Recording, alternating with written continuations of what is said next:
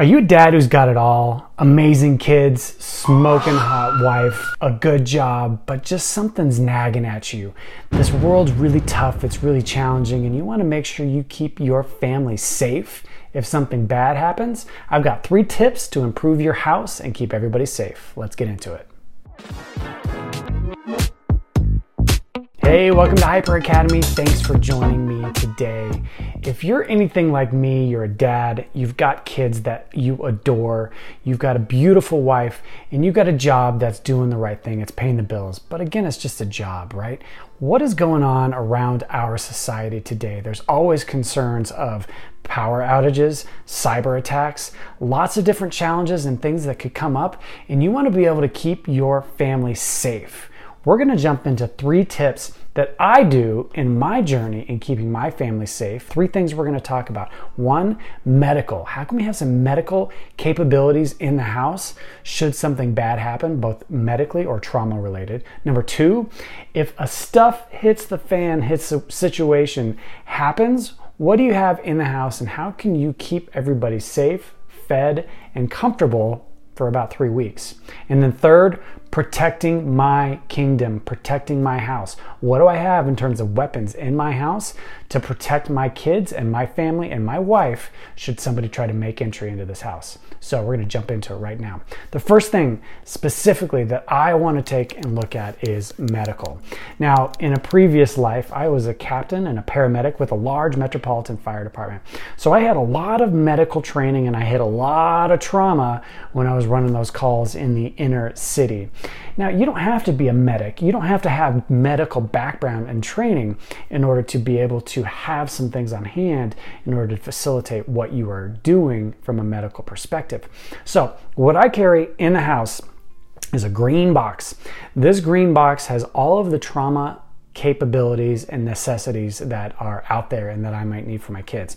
I'll leave a link and I'm going to create a video specific to this trauma box. But as you can see, it's got trauma dressings, it's got bandages, it's got a tourniquet, it's got tape, it's got regular boo boo bandages, it's got everything that I need to stop bleeding in the moment or stop a significant bleed vis-a-vis a tourniquet and be able to get all of those things taken care of. So if and when my kids get hurt, I can tell my wife or I can tell one of the older kids go up to the closet, get that green box and bring it down to me and I can help to facilitate the stopping of bleeding or any of the things like that. So this little easy dedicated trauma kit is huge to be able to have. The other thing is medical. So if your kids have an allergic reaction, having a little bit of Benadryl left over and available to provide to those kids will really help out if you see that they're having an allergic reaction. And the little things, Tylenol, ibuprofen, things that they can take that they like will really help out when they have those boo-boos and things like that. In addition, just having little ice packs. Heck, even if it's just a bag of frozen peas, having those ice packs on hand will absolutely critical to have available should you need something. So that's medical. Again, we'll talk about in a future video specifically what you can do in terms of treating specific medical problems, but this will get you started and I'll have some links below to um, some of the specific things that I definitely suggest that you get as soon as you can. The other component, the second component, the stuff hits the fan situation. What are you gonna do if the power goes out for one, two, three, four days? Everybody says that America is um, on the verge of crisis if they've missed a total of nine meals breakfast, lunch, and dinner for three days. It's to cause a lot of chaos. So, here's what I do to make sure that my family will be able to sustain itself for about three weeks. I'm not there yet, but I'm working on it slowly but surely. First thing, power. I have a number of different battery banks, both solar specific as well as battery banks that I can have to just charge um, some of my phones and things like that. What I do want to get, what I need to get, and what I'm saving up for is a larger scale uh, generation. So, whether that's an external generator on my house or even just a larger scale battery bank that can be able to power something like a refrigerator um, or even a hot stove, things like that. So, power is huge. I'm starting small with some of those smaller form factor chargeable devices. Again, what you're seeing here and which I'll put in the description below but something to definitely think about. The second one, communications. Obviously, having your phone is going to be huge, but if the phone service goes out, you're going to be in a world of hurt because we rely so much on that. How are you going to be able to communicate and, more importantly, learn information of things that are happening out there and around you? So, what I've got is a couple of different things. I've got the little walkie talkies. We use them when we're skiing all the time, but I can provide the little walkie talkies to my kids to friends, to family, so that we can communicate over a relatively short distance, say a half a mile. So that's great to have. But the other thing that I have, and I just recently got this, is a Baofeng UV5R. Not a Rubicon Productions. Thanks. This is a fantastic ham radio that you can be able to utilize in an emergency situation. One thing to keep in mind if you're in an emergency situation, you don't have to have a ham radio license to be able to use this. So, something to definitely think about. And you can also receive information without having to have a ham license as well. It's probably good to get one, but at the same time, these things are super cheap $25 for this radio, and it will be, allow, be able to allow you to connect, especially by repeater, to people all over the country and potentially even the world by simply using this. So I absolutely have this, and I have the ability to charge it so that I can communicate to friends and family. Now, that brings it to the other component of a stuff hit the fan situation your community. Are you like I am and like I was a couple years ago, a lone wolf you have friends at work, you have colleagues, but you're not really, you don't have the time, you're too busy to have a close knit, tight guy group. This is something that was really gnawing on me, and I decided to bring together some of our closest friends that share the same values we call it our Gentlemen's Society, and we bring everybody together. We have a text group, and we help each other out, whether it's family issues, work issues. We go out and have a beer once a month so that we can have that close knit community. And when we have a situation where power is down, we all have these, and we can all communicate and we can support each other dedicated so that if somebody needs something, we can reach out and we can be that tribe to help to protect ourselves. So having that community, absolutely huge. Bug out. Do you need to leave your house? This is one thing that I am woefully unprepared for, but getting some bug out bags, some bug out capabilities in case you do need to leave your house. What is everybody bringing with them? I'm to leave a, a couple links to some great videos talking specifically about bug out capabilities in the description below. That's one thing, though, that I'm really trying to expand on. Food and water. This is the most obvious. Food and water is huge. I try to make sure that I have um, one gallon of water per person per day available, and I need to get myself up to at least three weeks worth of fresh water available for our five person family so that if the water is not good anymore, we're having that in and in place and available to us. And then food. What kind of non perishable food can you have stored up and available to you at any given point in time so that you can survive for at least three weeks? You want to try to expand that out. My goal right now is to get to three months of self sufficiency on food and water. Now, you may say, Ryan, that is really expensive. How are you going to pull that off? How do you eat an elephant? one bite at a time, right? So every time I go to Costco, which is probably once a week, once every other week, I add about 20 to $25 to my budget. I always pick up a case of water, no matter what, and I stack that water up in my basement. And then I've got a list of specific non perishable food items that I pick up at least one of every time I'm there 25 pound uh, bag of rice, uh, honey, unfiltered honey can last forever. Um, you can have canned chicken, you can have uh, top ramen or, or, ramen noodles.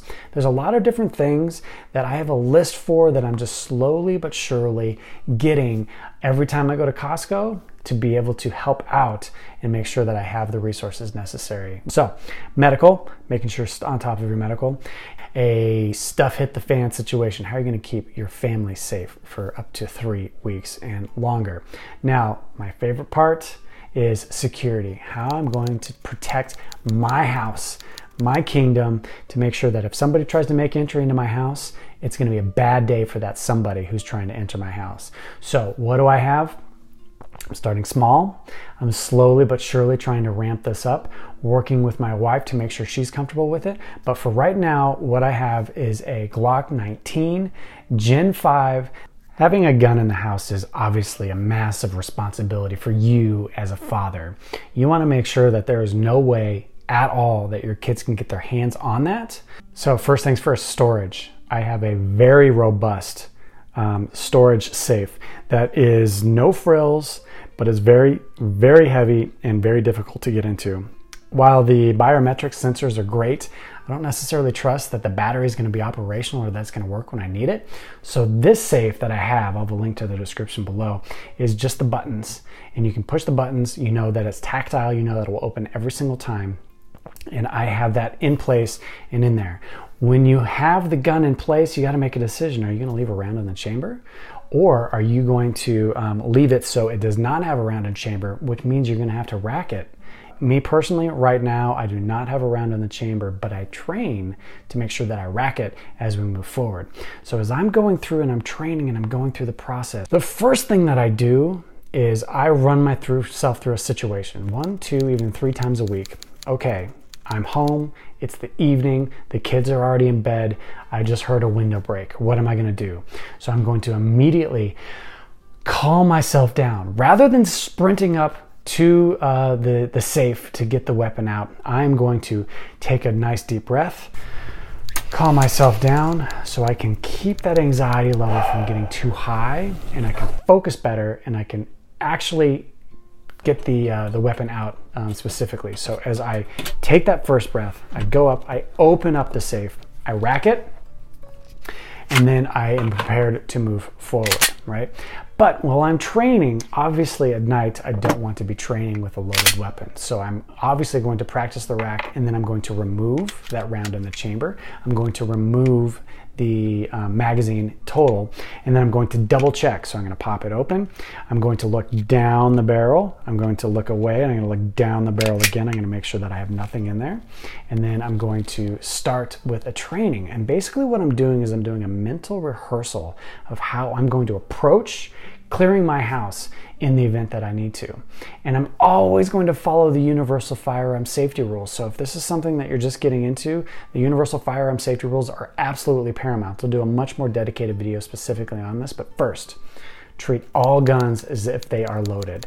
No matter what, you always want to pretend that they are loaded and treat them as such. So even though I've cleared it twice, I'm still going to pretend that it's loaded.